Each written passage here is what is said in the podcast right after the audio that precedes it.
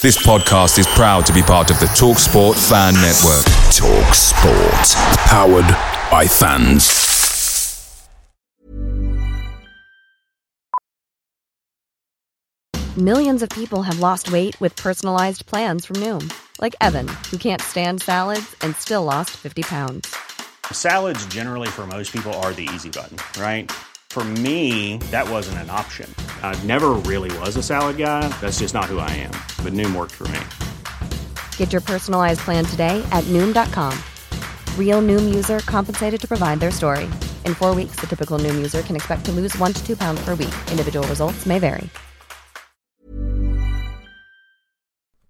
The Talksport fan network is proudly supported by McDelivery, bringing you the food you love. McDelivery brings a top tier lineup of food right to your door, including my favourite, the quarter pounder with cheese. Mmm. No matter the result, you'll always be winning with McDelivery, so the only thing left to say is, are you in? Order now on the McDonald's app, and you can also get reward points delivered too, so that ordering today means some tasty rewards for tomorrow. Only via app at participating restaurants 18 plus. Rewards registration required. Points only on menu items. Delivery fee and terms apply. See McDonald's.com.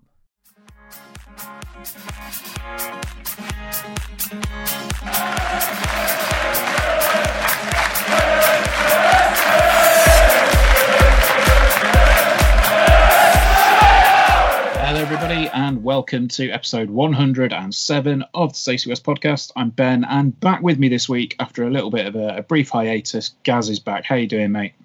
Yeah, I'm not too bad at all, thank you. Uh, I must admit, I, I didn't get a chance to listen last week, but I'm assuming that Jake was far more cordial than me. Uh, for the most part, yeah, yeah, for the most part, um, yeah. Uh, it was, it was a, you know, it was, it was a um, good, good podcast last week with Jake. I think he was, uh, he was quite pleased to to come on, and uh, I think he, um, he said he wanted to try and give me some, you know, as much stick as uh, as he as you do on a regular basis, but. Yeah, I, I don't think he had it in him. Bless him. He's a nice lad, Jake. That's that's the thing. He's a nice lad, and and I, judging by the way I'm being treated by some other people at the minute, I'm not. But there we go. It's, uh, no, it's um, you you you're nice enough in person. That's that's you know you, that's probably as as as far as I'm willing to go with it. no, I'll, I'll take that. Uh, to it's be just, honest, it's just when you're not on air. On To be fair, bit. You know when we hit that record button, it all changes. Very good. So, uh, how's the week been anyway? Um, you know, before we before we fire into all the Lincoln City stuff, is uh, everything everything all good? Yeah, yeah. To be honest, I took Monday and I was off Monday, and I've not been uh, not been on it, so I wasn't wasn't well Tuesday. Recharged the batteries, and uh, yeah, just seem to be spending all my time looking at my computer screens, plural. Fair enough. Yeah. Well, we're gonna you know we'll, we'll go through. What about you, Ben? How are you? I'm all right. I, I, I'm feeling like I've got a bit of a head cold coming, which is never good. Um, and I don't really know where I've got it from because I've not left the house. So it's, Rachel, then. Rachel's given you it. That's the only explanation. Because you haven't caught a cat cold. Catvid 19. No, um, it's uh, yeah, I, I'm all right on the whole. Sort of just about getting over console launch period and and uh, trying to get in with everything else that's going on at the minute. Um, bloody Cyberpunk's coming out next week, and somebody said that that game internally, uh, who was testing it, said that they played that game for 175 hours and still hadn't finished it. So, yeah, Wow. don't think you're going to get that completed before we get it reviewed. But anyway, No, I'm Um, quite interested in that, to be honest. I've been eyeing that a little bit. it does No. look pretty good. Yeah, I'm quite. I, I like a, a kind of an open world third person. Uh, the third person, you know, do cars up, go and do different things. So, and for some reason, for the last two and a half minutes, uh, I've just been thinking about Cat Deeley because you said Cat Vid, and I kind of thought videos of Cat Deeley. What Yeah, have you I wonder what, seen? she, wonder what she looks like now. I wonder how old she is now. Could be another age game. Anyway, should we talk some football? Yeah, let's talk about football, seeing as that's what we're here to do.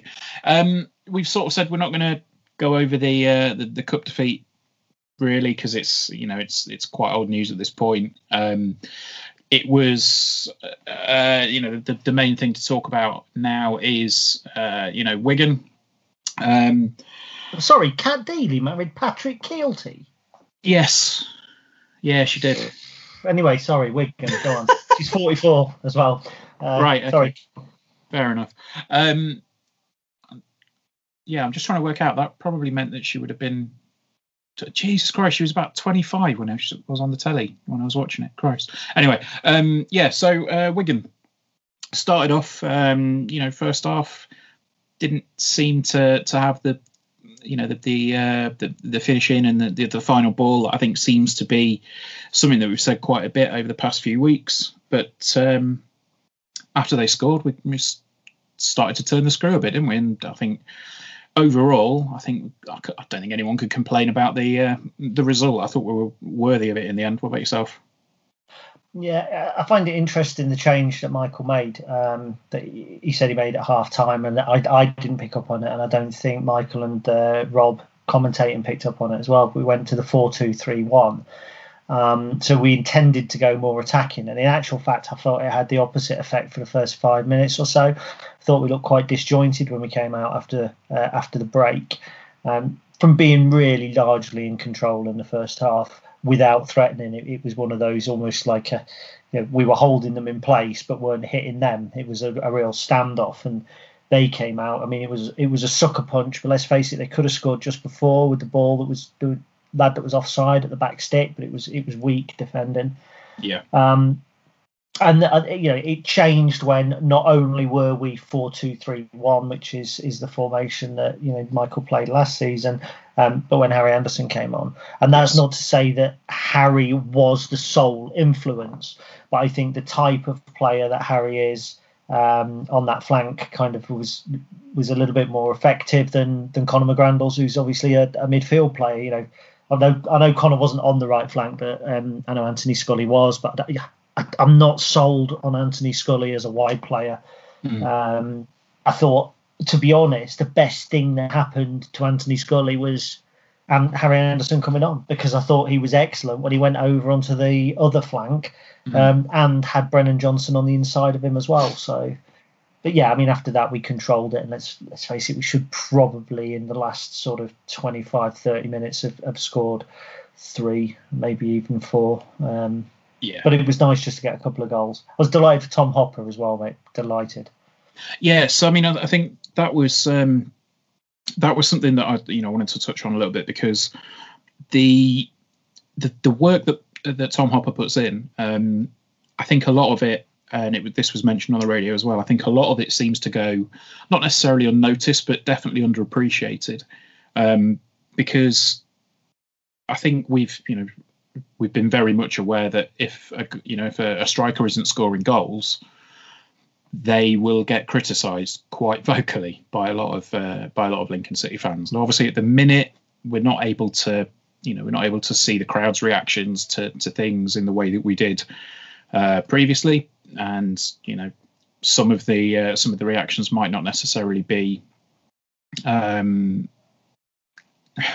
overly uh, overly audible. I think is probably the, the, way of putting it. But I think with Tom Hopper at the minute, you know, a lack of goals isn't necessarily um, the way to judge him. Uh, he's he's been putting in the he's been putting in the work, and I think when you when you look back on some of the goals you when he's been on the pitch, you'll see that he's been in and around it for you know for for the, the build up or at least you know part of the build up. Um, the challenge that he made that led to Brennan Johnson on Tuesday night, nearly, you know, nearly scoring when he just put it wide. Um, the fact that he was hounding down the defender and managed to get that tackle in, and then just a deft little touch that he played to Brennan Johnson to put him through. It was, you know, that's the kind of work that he does, and I think you know the fact that he did come away with a goal on um, on Tuesday was excellent because it, it, it was his reward. You know, I think that was his thing where he's he's put a lot of effort in. He's you know he's worked really hard with it, but it was you know it, like like I said earlier, I think people will judge strikers on goals for for the longest time. Um, but uh, yeah, I, I, thought he had a good game. Um, I thought he's had quite a few good games recently. It's just not getting the ball in the net, and uh, ultimately, I think he, he uh, it was thoroughly deserved on Tuesday night. Um, I think I think also there is the there's the John Akinde situation because. Mm. I've, I've found the criticism of Tom to be very similar to the criticism of John, and it's easy to put them together. Um, two strikers don't score a lot of goals, get praised for their hard work, and you know at the time we were very defensive of John. Mm-hmm. And then I think towards the end, I, I, I had quite a bad experience with him, um, interview wise, as I think some people are aware of. And then, um, you know, he did towards the end of his time begin to look like he wasn't particularly interested, certainly after Danny left, which was then beginning to get hard to defend. Mm. And I think, you know, the difference is, as you just said there, Tom's work rate. But if you are a striker who doesn't score goals, you will always receive criticism. And that is irrespective of whether there are 100 goals elsewhere in the squad. If you yeah. don't score goals from the number nine position, you will get questioned. Now, I think the important thing to remember is when, certainly for me, when I'm saying I don't. I think we need another striker. I'm not saying we need another striker to replace Tom Hopper. Yes. I'm saying we need another striker who is different to Tom, so that when you're in a game like Plymouth in the FA Cup, you've got an option to rather than just having the workhorse there, you've got the fox in the box. You've got the person sniffing on the 18 yard line, and there have been numerous instances where balls have come into the box where a fox in the box scores the goal Yes. But there will be numerous instances that people do not see where we've either scored goals or had positive passages of play that have led to chances where Tom has probably been involved in, in, in the assist or just in the build up and hasn't got the credit for that. Yeah. Um, so, you know, he is going to be an easy target because a striker who doesn't score goals is an easy. I remember all the way back in you know my first season or so there uh, at Lincoln, where you know my old man would be would be coming away, be calling John McGinley a donkey. McGinley scored twenty goals that season that I'm talking about. If he missed three chances in a game, strikers are there to put the ball in the back of the net. Yeah. Um, and you will never change the fan that believes that a striker must score goals. You will never change his mind. Mm. You will never change his mind. Yeah, um, I mean one one thing that I did want to just bring up, um, and it's something that Michael's mentioned before in his, uh, you know, in his in his post-match interviews, and something that we've said before about when, um, particularly that week, when the the iFollow camera seemed to be uh, doing the Wayne's World thing of the extreme close-ups with all the players. There's a lot of the runs that you don't see. Um, in you know the the, uh, the, the sort of darting runs from from players from the back and everything else. I just wanted to highlight um, Tayo Edun's uh, contribution on on Tuesday night because obviously he was I don't want to say at fault for the goal, but he was you know the one that his, his distribution gave it away. You know he, he, he lost the ball high up the pitch and uh, Wigan countered very quickly. Um, but later on, when you watch Tom Hopper's goal back, when Anthony Scully's got the ball, you look at how tight that defender is to to Anthony Scully. Um, did I say Liam? I think I might have said Liam. No, no, Sorry. you said Anthony. Sorry, yeah, it, it's something that we keep saying in the house, and we keep hearing it on commentary. And go, bloody Liam. Um, but yeah, when when Scully's got the ball, um, you look at how close that defender is to him, and then it's the run from Tayo Edun that's going towards the corner flag. The defender sees him and he just backs off Anthony Scully that little bit, and it gives him that space to get the ball into Hopper. Um, and you know, Hopper then turns and scores, and it's that to me is the kind of stuff that when I say that stuff goes underappreciated, it's that kind of movement that Michael is mentioning in his post matches, and he's, he's saying, you know, you've got to watch the play to see, you know, it's not all about the player that's on the ball, and and when I, sort of caught it afterwards and I saw the replay, I thought, you know what, that's actually a fantastic run from Tayo just to draw that defender away, um, and it just gives, you know, just gives Anthony enough space to to get the ball through, and and uh, Tom obviously buried it, you know, with a, a very good finish. So. Now, I'm delighted you mentioned Tayo Edun because I've actually just finished an article on him, which I've set to go live on Saturday morning. So people who are listening to this will be um, just so they know that I'm not just writing an article based on what you've said in the podcast. Um, I've actually just written about how I think Teo in the last two games has really come on song, and I think he's been improving since the beginning of the season, which goes back to um, what Michael said to me when I met training ground was, you know, you'll see Tayo become more uh, uh, influential in the squad.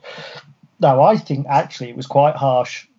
Yes, the ball did come off him for their goal, Um, but I think if you actually look at that moment of play, as, as I recall it, and I might be wrong, but I think he actually did well to control either an errant pass or, you know, it, it was a good passage of play, and it wasn't so much that you know he made a mistake in that there was there was a great challenge in there on him which he you know it wasn't like he played a pass into somebody's feet Yeah. um, to, to come away with the ball um, and you're quite right about I think his movement um, I think his passing uh, is getting when I say better I don't want that to sound detrimental to him because you know I looked at his passing stats actually for, for the article and he's making the same amount of passes and he's making you know the same sort of percentage of completed passes as he did against Bristol Rovers, for instance, or Fleetwood when when he was uh, arguably kind of in and out of the side. Um, but I just think he's becoming better. I think they're better passes, and you know, a pass to feet can be sideways. It can be 20 yards. It can be 15 yards. I think he's being more sensible with them. He's made he made more runs in the Wigan game than any other game this season in terms of dribbles with the ball. Um, yeah, but I, I I think there's a great player in Tayo. I just think for some reason um, he had a tough summer. I don't know what the reason is. Um, for some reason he had a tough summer. Uh, as I understand it, he, he moved house um, just before the season started. I think he, from what I understand, I think he shared with another player and he moved in on his own or something like that. I don't know, but I think he started this season some way back from the other players. I think he was one. You know, when Michael keeps alluding to a player who's a little bit behind everybody else, and we always think that it's probably Theo Archibald who came in later. I think Tayo, in terms of something, and I don't know what, was a bit behind the rest of the squad at the start of the season. He didn't play a league game in September, you know, not even come on as a sub, and now he's arguably our first choice left back. Yeah, I mean, it was um, it. Like I said, I, I think I've been, you know, I've been quite critical of his distribution. Um, in in previous games, there's been moments when, you know, there's a, a, a stray pass or an errant pass that, that doesn't look like it's necessarily going to go anywhere. But I'll fully agree with you. I think he's he's coming on leaps and bounds at the minute, and to me, that moment, even though you know he he had, didn't have anything to do with the ball, didn't touch the ball, but it was you could see when Wigan's sorry just, just going back a sec when Wigan's goal went in you could see just how much it annoyed him you could see how how hard he'd taken it because he you know he was the one that like the guy you know like the Forest Green defender when we went 3-2 up you could see him you know head in hands and really really frustrated but then watching when the goal goes in as well, he is absolutely delighted that you know that's been able to make up for it. And I, I just wanted to pick him out because I thought he was, you know, I thought he was really good on uh, on Tuesday night, and that that run just summed it up for me perfectly. I thought he, he you know, drew the defender away,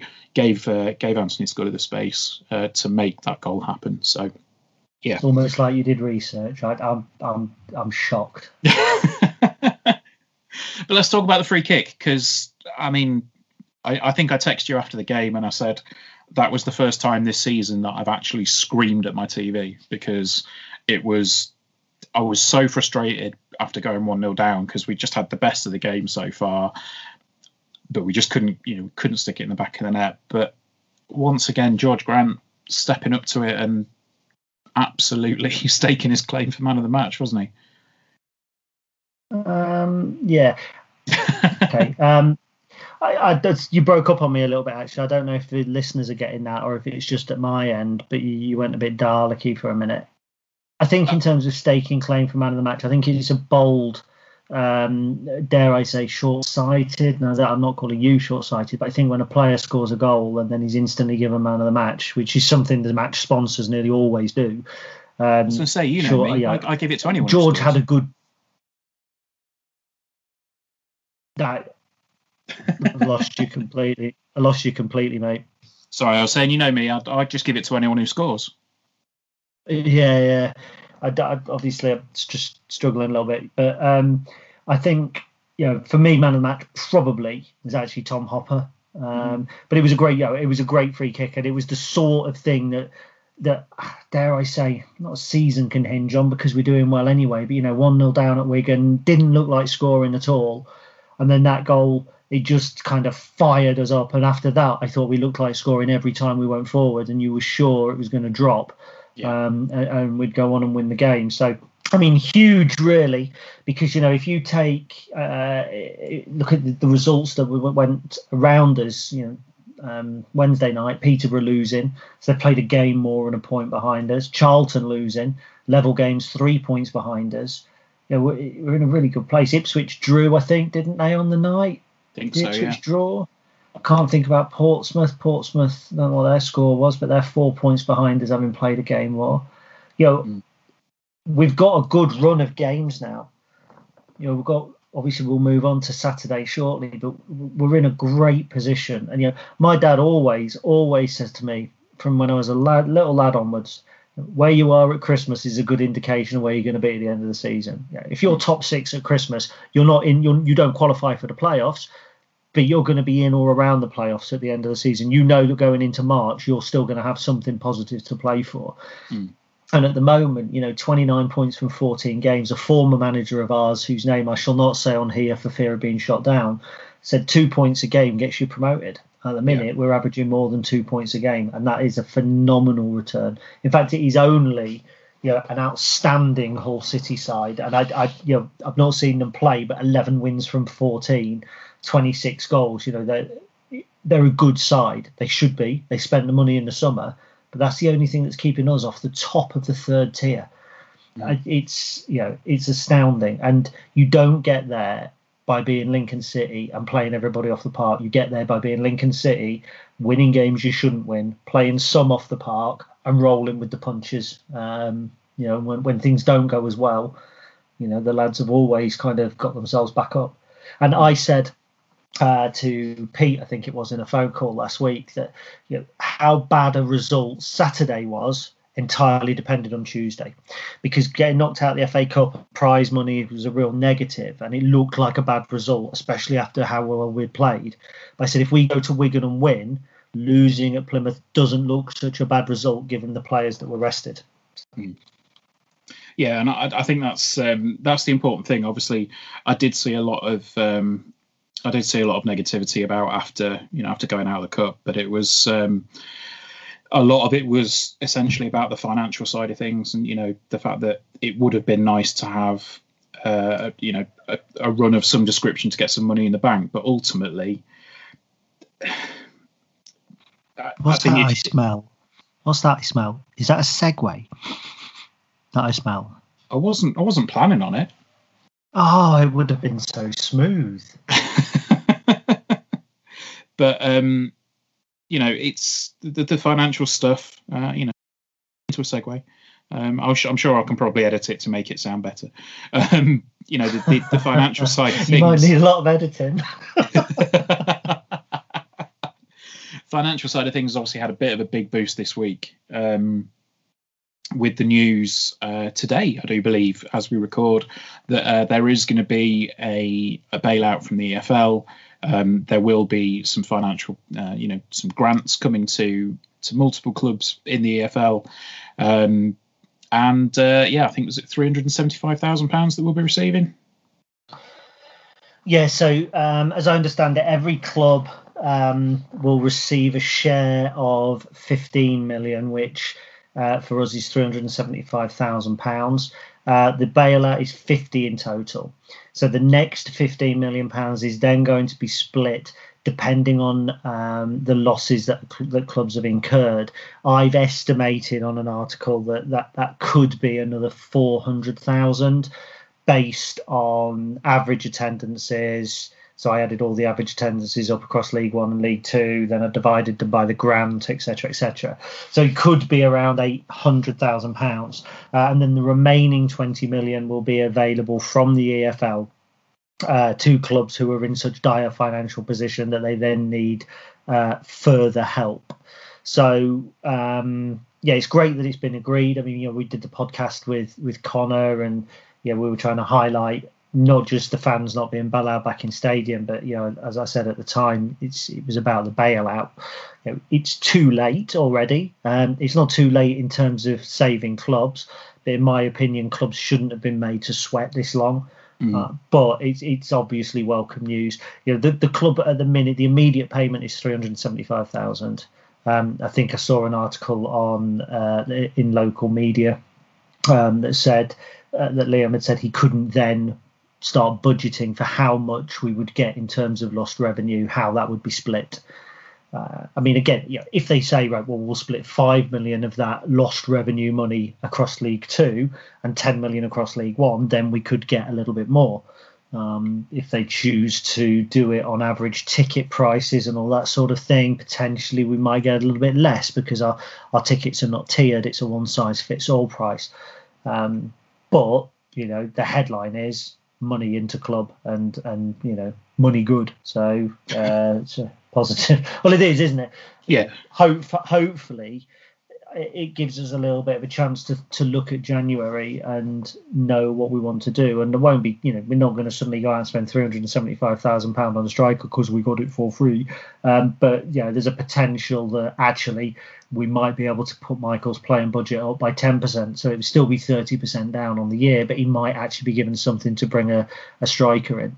Mm. Um, and it's you know it's a complete contrast to the last time we were in this position because the last time we were in this position was was back in 82 83 when Gilbert Blades wouldn't put money into the club and the manager wanted two players and he wouldn't do it and the chairman got death threats and we lacked ambition and we ended up finishing I think 7th yeah this season I think the board will be absolutely desperate to back Michael mm. um, absolutely desperate because they're going to look at the situation that we're in I think second in League 1 on 40% reduced budget you know, okay, we're 14 games in, but that's that's what a third of the season in, give mm. or take a couple of games. Long way to go, but I tell you what, if Michael, if there was a few grand left over in any place at all, even if it was through making savings elsewhere, but if there was any scope at all to put a little bit of money into the playing side, I trust Michael Appleton to spend it efficiently. Yeah, yeah, hundred percent. It's um,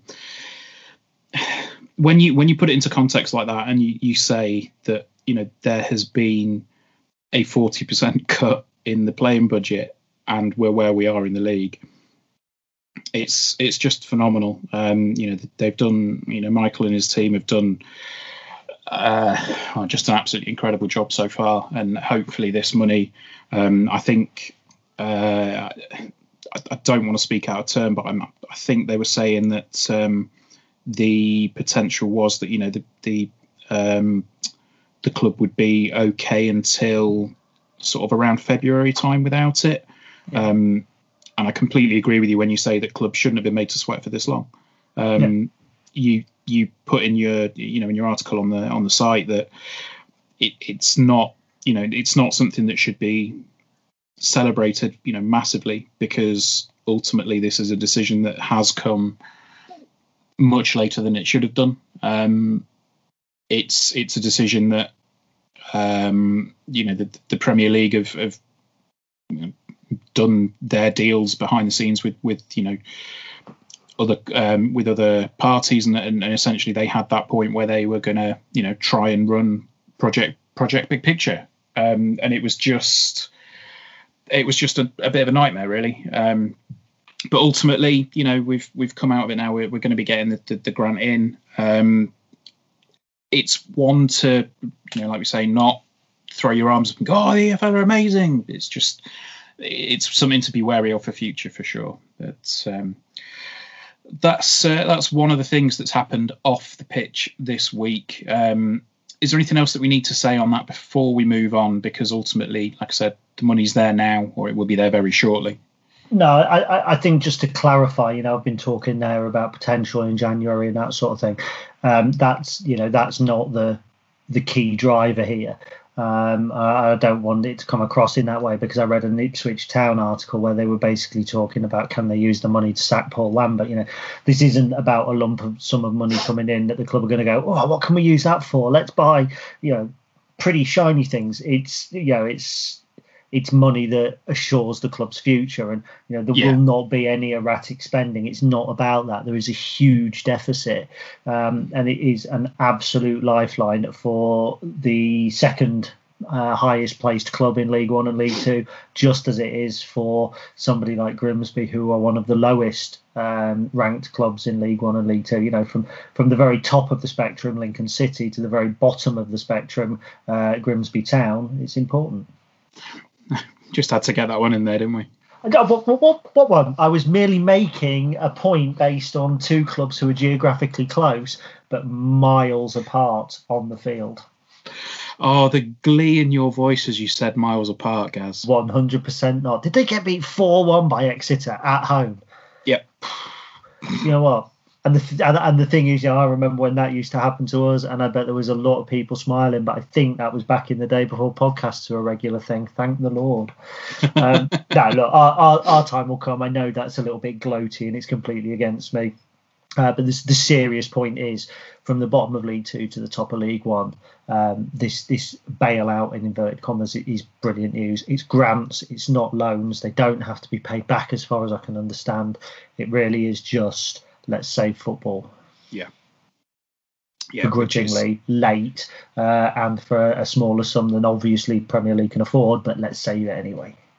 Yeah, I mean, it, you know, I think it, it sort of feels a bit like this is the best we're going to get at this stage. So you know, not let's not let's not push it, but it's it's sort of you know it's where we are. But anyway, um, right, let's move on a uh, to the next thing that's sort of you know next off the pitch thing that's happened, and I know um, we spoke about this off air very briefly. I think it's one that I was a bit more keen to to, to talk about the new work because I've not really said anything on it um, over the past week, but the the situation with Tommo uh, Radio Lincolnshire has obviously been at the forefront of pretty much everybody's minds, um, at least on on uh, at least on banter and you know other uh, other pages on Facebook. But um,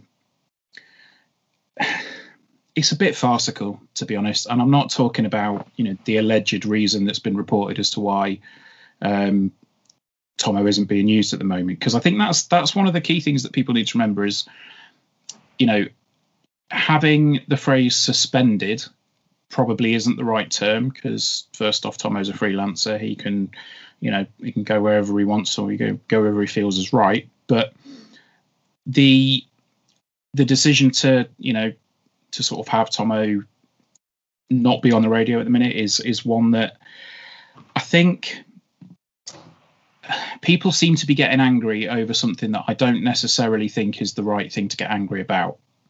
Um, and what I mean by that is there seems to be an awful lot of reporting based on hearsay and um, half truths. Um, I think the biggest thing for me, and I said this to you off air, is that why is it that now all of a sudden everybody is seemingly taking the word of the sun at face value and that that is absolutely gospel. Um, I'm pretty sure that any football fan, you know, worth the salt is would have opinions on the Sun that don't necessarily uh, fall on the favourite, you know, on the positive side. But as soon as it kind of gives somebody a chance to stick the boot into the BBC because something's happened to somebody that they like on the radio, they don't seem to care where it's come from. Um, and ultimately, if it's you know if it's from the Sun, who cares? It's bad. Tommo good. BBC bad. Rah. You know, I'm fairly certain, and this is with absolutely no other knowledge. Um, this is kind of you know based on logic. I am fairly certain that a comment about handbags is not the reason that Steve Thompson has been asked to take a break from the radio. Um, I would probably put money on that if I had the chance to, but ultimately, I don't think we're ever going to know the, the full ins and outs of it. Um, and yeah, I, you know, it's it's not the first time um, that that Tommo has made comments like that, and I mean, you know, we've we've joked on and off air about um, certain things that Tommo's, you know, I don't think Tommo's sometimes aware that uh, what you like on Twitter is uh, is publicly visible. But um, you know, I, I get it, and I, I, understand why people are annoyed. I'm a little bit annoyed at the fact that he's not on the radio because, you know, as you've said in, in your piece on there on on the site, um, which I thought was, you know, again very balanced, very fair. I don't think there's ever been um, I don't think there's ever been any point at which we've thought, you know, it's right that he's been, you know, been asked to take a break. But I can see why, and I you know I can see why that um, why Radio Lincolnshire would take that stance. Um, I know that I've just sort of had a bit of a soapbox moment. So do you want to pitch in on any of it, guys? I know we've sort of said that it's it's something that you didn't want to, to talk about too much, but yeah, Yeah, floor's open. Yeah, not really. I mean, I, I, I like Tommo, and I think that if he was suspended for saying the word handbags, it would be utterly ridiculous. Um, at the same time, I, I don't comment when uh, I don't know the full facts. I think we had a situation um, last year when Sid was banned, and there was a similar sort of thing. You know, I, I seem to think one or two of the people pushing it on social media were the same faces. Um, and you know, again, the full facts weren't entirely known there either, and I tried not to comment on that as well. Um, what I would say, like I said, I, I like Tommo on the radio, um, and that people talk about dinosaur. Uh, I think that's that's massively uh, doing him a disservice. You know, he's knowledgeable on the game. Um, there was some language that is used potentially, looking at the reports, that if we were to use it on here wouldn't be a problem, but the BBC uh, is is a, a broadcaster that's funded by the taxpayer and is therefore answerable to a whole lot of people. Um, Rather than you and I, who are answerable just about to each other, uh, and that's about it. So, do you know what I mean? It's you know, all I would say, I, I did the article, and you know, some people said I sat on the fence. Others said, you know, you didn't sit on the fence. What you actually did was point out that there was this clamour for trying to believe something that either wasn't there or we didn't know about. And on the back of that, a Daily Mail journalist contacted me and said, would I uh, would I like to speak to him because he had the full facts? And I replied and said, um, I I wouldn't uh, like to speak to him. Uh, because whatever facts he told me he would want a response from, and then it would be almost certain uh, that I would be misquoted. And the very last thing uh, that I want, and I, I do mean the last thing, and this is after being caught in suspenders, crotchless pants, and a Grimsby shirt hanging upside down with an apple in my mouth and a cucumber up my arse, uh, is to see my name printed as a quoted in the Daily Mail. I mean, I'm pretty certain that we've just put a very disturbing mental image um, across the vast majority of uh, our listenership. So, The Grimsby shirt was too far, wasn't it? yeah, it really was. Um, I mean, yeah, look, I'm, I, I, I don't think that what you wrote was sitting on the fence. Um, you know, I think it was fair. You know, ironically, given that we're talking about, um, you know, people whinging about the BBC, I thought it was about as fair and balanced as you could possibly get. Oh, Um, you're sounding sycophantic now, Ben, but I'll take it. Well, no, I'm not at all. I, you know, I, I just think, you know, it, it, it was bang on. It was bang on, and it it does annoy me that the fact that people just want to have a rant at the BBC, and the fact that something comes up that gives them that opportunity, and without even beginning to look at the full facts, they just fly off on one. And I saw one person during the game when um, uh, when Michael said on the radio, you know, um, thanks for your emails and your, your queries about Tommo. Tommo's taking a break from the station and he'll be back in the new year. I saw people responding to him saying, "Well, he's not taking a break, is he? Why can't you just say what you know? Why can't you just say what's happened? You know, why bloody BBC always being you know always being shady about it? It's like, what do you want Michael Hortin to turn around and say? Do you want him to turn around and say?" Um, yeah, so Steve's been uh, Steve's been asked not to come on the radio for uh, for for reasons that are X Y Z. Um, I don't agree with him. Steve's my mate. Blah blah blah. Um, sod it. I'm going to risk my job to to say stuff that I've been asked not to say. Like he's got a job to do, and You're, you're fishing for a, a spot on Rob's show, aren't you, in the next couple of weeks with all this pro BBC stuff? Rob, if you're out there, Ben wants to come on. sod off. I'm He trying to don't make want a to. point. He, he don't want to do a quiz uh, again because he, he embarrassed himself last time. But he'd like to just come on and talk about Lincoln City. I've just, had even a do. mess- I've just had a message from somebody actually saying that I'm probably going to be on this quiz that you're on later. So uh, so we'll be talking a bit later on tonight as well. Um, brilliant. I'm not on it. I'm not embarrassing myself. I, I set the questions. I, I think, yeah, I, I think probably we should move on. I think we've spent a lot of time talking about this. And Yeah. yeah. I mean, you know, the thing is ultimately, it's. Oh no, it- we're going on. That's good. No, Sorry. no, no, no, no. I'm, I'm, I'm sort of, I am moving on now, but I'm just saying that ultimately it's where it, it's what you said about it. It's, it's people not knowing the full facts and, and assuming that they they have all the knowledge. Um, maybe you know, just just pipe down for a bit. Um, but anyway, that's uh, that's Ben's soapbox out of the way for the week. Um, what else have we got to talk about? We've got some. We've got a game. We have got games. games. We have got games away at Rochdale. Um, regale me about Tales of Rochdale, guys, because uh, undoubtedly you'll start taking the piss for me not doing any research. the thing is, what we should tell listeners, and, and I, I, I can't believe I'm going to say this because um, it's me actually being fair with you, uh, but we actually had a conversation whereby it was suggested that it was better that you don't do research uh, because it was actually a fantastic little hook that we can uh, play with all the time. And you were very keen to not do research, which makes me think that maybe you might have got the better out of it than I did. Um, yeah, so Rochdale. Let's talk about Rochdale. So they're 18th in the table at the moment, and you know that's a position that it doesn't surprise me. They tend to occupy uh, a relatively lowly position throughout the season, uh, but don't let that fool you. Um, I think they've only failed to score in in one game since they lost three 0 at Hull on October the 17th. So they like a goal. They hit four this weekend. Um, they did uh, they are trying a few new a few different things in terms of tactics as well which is interesting. Uh, they were playing a uh, a 4-5-1 um, they drew with bristol rovers and lost to oxford with a 4-5-1 they went 4-3-3 lost to stockport and salford in the cup uh, and lost to Wimbledon in the league. Recently gone 4 4 2, and they've now drawn 1 and 1 1 with that. Um, drew against Northampton, who were very, very direct. I mean, we're not playing them, but they made 120 accurate passes in their game against Rochdale, and Rochdale made 474. Uh, so if you need to know what contrasting styles look like, have a look at Rochdale and Northampton from um, from the 24th. Uh, obviously, they hammered Plymouth, and this was a result that really took me by surprise. You know, that we saw Plymouth, I thought were a decent side. Rochdale have gone down there and slammed four past them. They've done that after seeing their uh, for their goal scorer um, I think is it uh, was it Jake Beesley? I might be wrong.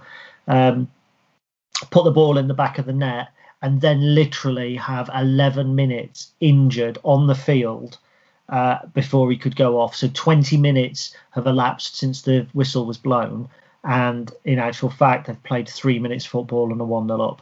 Now, for me, if you have an injured player, and I was chatting again, Pete, about this earlier, an, in, an injury can massively, massively affect how a team um, progress from there on in in a game. Uh, and they went on ruthless and scored three goals. Now, maybe the injury affected Plymouth, even though it wasn't their player that was injured. I don't know. Um, but Plymouth was so bad that they made three changes at half time uh, of that game which is absolutely amazing. In fact, I'm looking at the stats now. It looks like they made five substitutes in total, but they can't possibly have done. Somebody's obviously screwed up there, haven't they? Um, no, you can have five subs. Oh, is it five? Oh, of course it is. Yeah, I was thinking it was four. It was five. So they made three changes at half time and they replaced Byron Moore on 34 minutes. So when they kicked off the second half, they'd made four changes, Plymouth. So they were utterly disjointed by this whole game. Um, so yeah, really good. Oddly, they scored four, but and Jack will love this. Jack Mulhall, we mention him every week, but their xG was actually 1.44 and Plymouth's was two.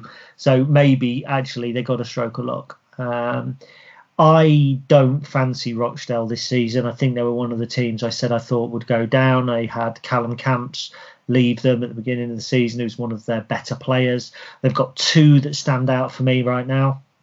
Uh, Matty Lund, who I think spent quite a lot of time there, but he's also been at Scunthorpe. He's a player who's got plenty of experience at this level and would comfortably come and take a place in our squad. Not in our first team, but you know, he would be a squad player. Probably at 30, he'd be too old for Michael, but um, you know, in terms of ability. And they've got a lad I really like called Ollie Rathbone. Um, he is a little bit of a jack of all trades. He's kind of played up top for them. He's played uh, on the left flank, I think, for them as well. He's a former Manchester United youngster. He joined them free in 2016. He's now 24. He's, you know, played 130 odd games, I think, for Rochdale. Uh, he was linked earlier in the season with a move away or over the summer. Uh, so they're the kind of danger men. But what I would say about Rochdale is there's, there's a hint of the Accrington about them in that they're a relatively small club. You look through their players and you think, hmm, but they're always there to spring a surprise. And the final player I'd like to mention is Stephen Humphrys. He joined them in the summer from Southend. He was a player who, when I saw he had moved, I kind of thought Stephen Humphrys has gone there. He's he, you know, not a player that I particularly rate. Um, I think he's played six games and scored three goals so far. He's been out injured September 20th through to early November. Um, he scored two in two now. Last season, he scored 10 in 22 starts for Southend uh, only 23 years old, potentially uh, potentially a player who who could do well against us. I still fancy us for the win, Ben. I still fancy us at least to get a result, but mm. it's you know no game, no easy games at this level. Oh, has to end on a cliche. Um, yeah, yeah. You know, I, I, I, I'd agree with you on that. I think it was. Um, I actually said to Jake last week, you know, it was on paper it was a game that we should have won on on Tuesday night, and I think this again is on paper a game that we should win. Um, you know, you go you go over Rochdale's results. They've got what is it, five wins this season, um, only four in the league. So I can't hear the mouse clicking. No, I'm just I'm playing with a pen, Gaz. um, this is a mouse clicking. I know. I've been listening to it all evening. Cheeky twat. um, yeah, you know, I think when when you when you're coming up against a team that's that's not got a good run of results, as you know, Plymouth game aside, which, as you say, seems like it could be a bit of a freak one. Um, it, it, it's a game that you know, say on paper, we probably should be winning, but um, you know, let's let's see what happens. Um, we've had some really strong performances. We've had some patchy performances recently, but hopefully we can uh, take the, the you know the performance from the second half in the Wigan game and, and put that into a full 90 on uh, on Saturday. So let me just put this out there, by the way. Peterborough play Portsmouth this weekend. So let's say we could get a win. We will either pull two points clear, further clear of Peterborough and Portsmouth, or we will pull three points further clear than one of those two teams. So let's say Peterborough were to beat Portsmouth and we were to win our game, and I know it's all ifs and buts, but then there would be uh, like eight point gap, and the game we'd play a game less than Portsmouth. So huge, huge. I mean, every every weekend is obviously big, um, but you know it, it, it's huge. Charlton go to Shrewsbury, which I think will be a tough game for them. Ipswich go to Plymouth. Plymouth won't lose 4 0 again. Mm. So, you know, there's some big, big games there. And I just think, you know, they said there's that saying, it's another cliche, and it's nothing to do with football. But if you look after the pennies, the pounds looked after themselves.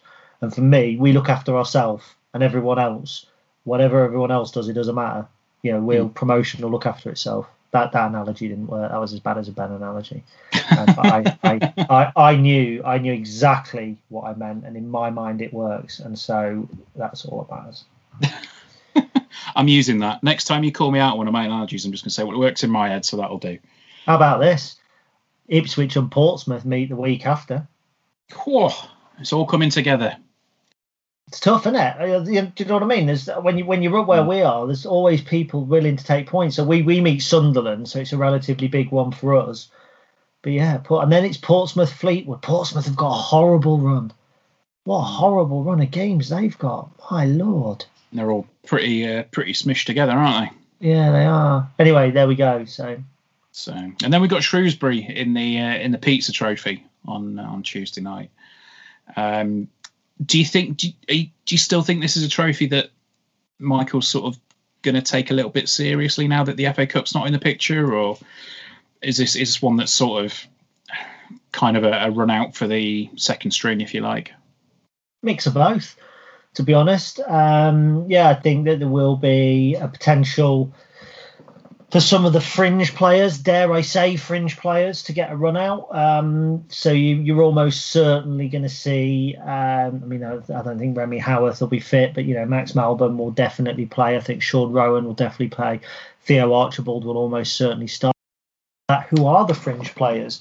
Six weeks ago or five weeks ago, it would have been Robbie Gotts, it would have been Tayo Edun, but they're both currently seemingly playing first team football. Um, so yeah, it's. It, going to be interesting. Uh, yeah, Michael will undoubtedly take it seriously.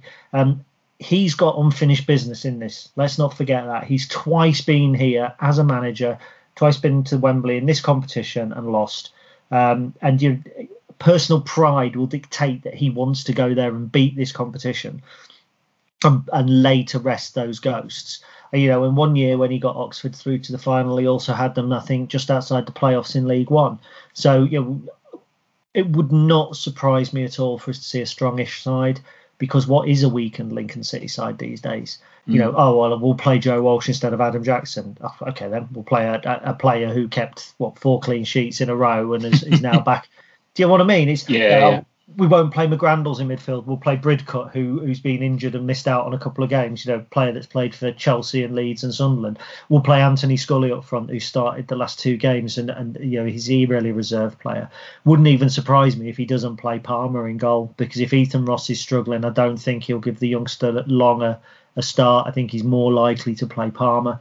Um, so yeah, I think you know it's it's hard to preview um, and I haven't done my prep on Shrewsbury because, again, what will Shrewsbury play? Who knows? Yeah, you, you, can't really prep for the Football League Trophy games until the latter stages.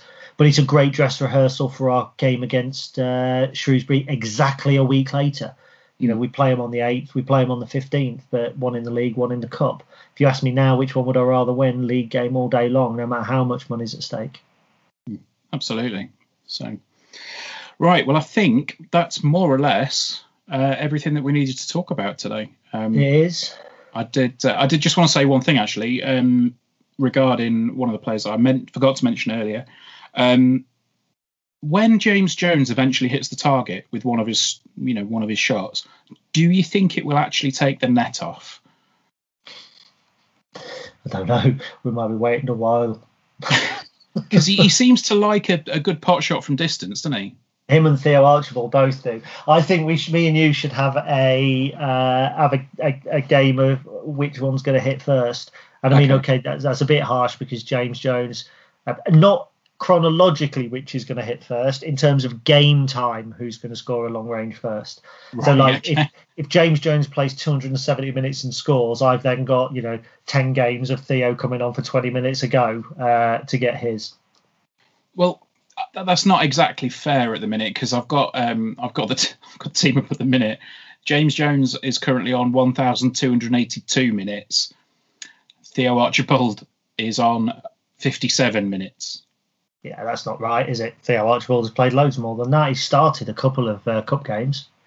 I don't know what website you're using, Ben, but you need to stop. This is in, this is in the league.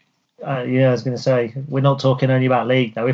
Because uh, what, what if Theo pops up with one against Shrewsbury? You're going to tell me it doesn't count because it's not on your website. no, I'm just going off league stats Who's, for this. Is it who scored? Are you on who scored? Maybe. Okay. yeah, anyway. I paid I paid twenty odd quid a month for Wyscout. Sat here thinking, looking, I'm smug, and they haven't got the bloody FA Cup games on there. um, I do have a shout out actually to give as well. Yes, you do. I give a shout out to give out to Andrew Bruce because uh, we're like boys in a playground. Uh, he's helping me out with my sticker collection, and I don't care who laughs. Uh, I like stickers. I've had a box of Panini 2020 stickers delivered today, which are uh, a bargain price on eBay, uh, not eBay, Amazon.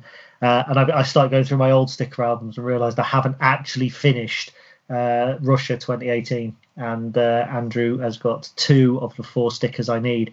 If any listeners out there have got a huge stack of stickers from Russia 2018, I need the Nigeria and Colombia shinies, and that's it. So, uh, but Andrew Bruce, massive shout out. I think I think it's the, the players he's got. It was a Moroccan player and another lad. I'll see when they arrive. So, um, top top bloke. Think he's had books from me before. Stacey West fan listens to the podcast, so in my book, he's all right. And when he sends me stickers, he's more than all right. So I don't fancy him, but you know what I mean. Top bloke. Fair enough. Well, that is going to do us, I think, um, for this week. We will uh, disappear into the night. Hopefully soon. Uh, the tier system will be rejigged and we can actually talk about getting back into the ground because I purposely stayed away from it because I know it's currently making you quite angry. So yeah, I, th- I think maybe as we go towards Christmas, you and I should think about doing another live video show. Yeah. I, I, we haven't talked about that at all. I've just literally. No, you just sprung that on me. So we might do some planning and maybe in the run up to Christmas, maybe we could do like the 12 days of Christmas or something. I don't know. If anyone's got any good ideas, because obviously I haven't, let us know. you haven't got any off the top of your head. I'm sure you could if you thought about something. Maybe we could think about some of our highlights on the podcast, some of the things that have made people laugh the most, and then we could play them back uh, and then talk about them. Oh Christ. I'd hate to think what some of them would be, but yeah, that's that'll do. Let us know. Let us know some particular highlights of the podcast. Um, although I'm putting a veto on Gary's swimming teacher. and I'm putting a veto on your hour and a half question to Clive when we're in our live show. Yeah, we cut that one out. we cut an hour of it out, and it still was the longest. right, I've got to go because my sausage, egg, chips, and beans are ready. All right. We'll see you next week, guys. Take care. So, ta bye. Bye.